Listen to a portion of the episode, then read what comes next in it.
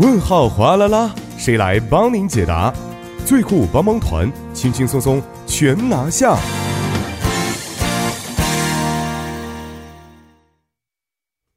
生活小贴士尽在帮您解答。首先欢迎我们的节目作家李京轩，京轩你好，大家好，主持人好，你好。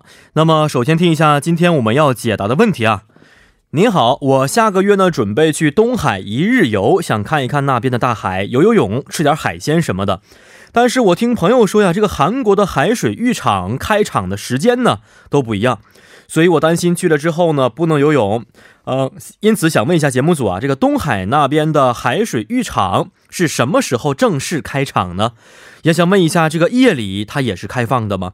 那首先非常感谢这位朋友的咨询啊，呃，我对海水浴场开放的相关内容并不是非常清楚，而且这个海水浴场一般是不是一年四季，或者说每天二十四小时开放也并不是很清楚啊。首先呢，请金轩给我们介绍一下。嗯，这个是是有这个。开场时间的是因为这些海水浴场开场前没有准备好一些救护人员和各种安全设施的，所以大家为了安全需要在开放后使用。嗯，是的啊。那么如果在开放前去海水浴场游泳的话，会有一些相应的处罚吗？有的。如果在这个管理厅指定的一些海水浴场没开放前，如果游泳的话，会有相应的罚款。因此，如果想玩水的话，建议大家在海边简简简单单泡泡脚、散散步。而千万不要这个去进去游泳。嗯，那么韩国的海水浴场啊，都是什么时候会正式的开放呢？嗯，釜山的海云台、松亭等海水浴场已经在六月一号早期开放，并将在七月一号全面开放。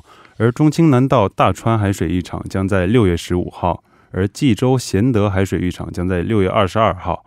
而这位朋友所说的江原道地区，大部分都会在七月五号正式开放。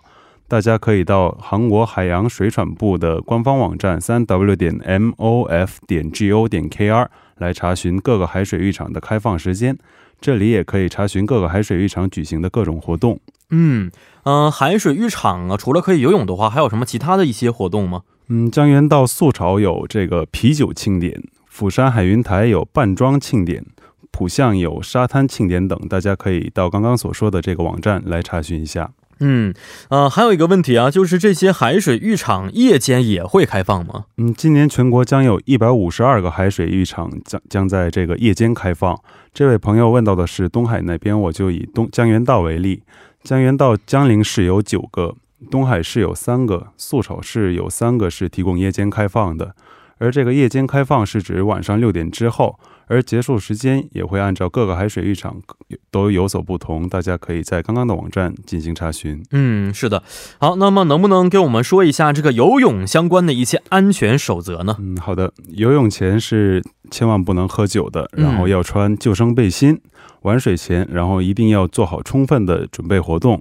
而如果在夜间游泳的话，则更要注意这些安全事项。嗯，没错，也希望大家在夏天享受游玩的同时啊，一定要注意安全啊！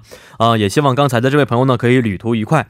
同时，我们也欢迎各位听众朋友可以在我们的节目官方网站或者是 S S 上去咨询生活中遇到的大小问题。那么，如果您还有其他的一些想法或疑惑的话呢，也可以通过我们的参与方式与我们进行互动，我们将会为您答疑解惑的。参与方式为：您可以发送短信发送到井号幺零幺三，每条短信通讯商会收取您五十韩元的短信费用，或者是通过我们的微信公众号。您可以搜索 TBS 互动，点击关注之后发送短消息即可；又或者可以登录我们的网页留言板，登录 TBS EFM 点 s o 点 KR，在网页点击幺零幺三信息港主页就可以了。那么，同时再为大家说一下我们节目的收听方法。您可以通过我们的调频 FM 幺零幺点三，或者是网站 TBS EFM 点 s o 点 KR 中的 EFM 首页，以及呢，可以在 YouTube 内搜索 TBS EFM 收听我们的节目。那么错过直播的朋友们，也可以通过网站收听我们的节目回放，还可以通过三 W 点 popbang 点 com，或者是 popbang 的应用程序搜索幺零幺三信息港，或者是幺零幺三新星行来收听也是可以的。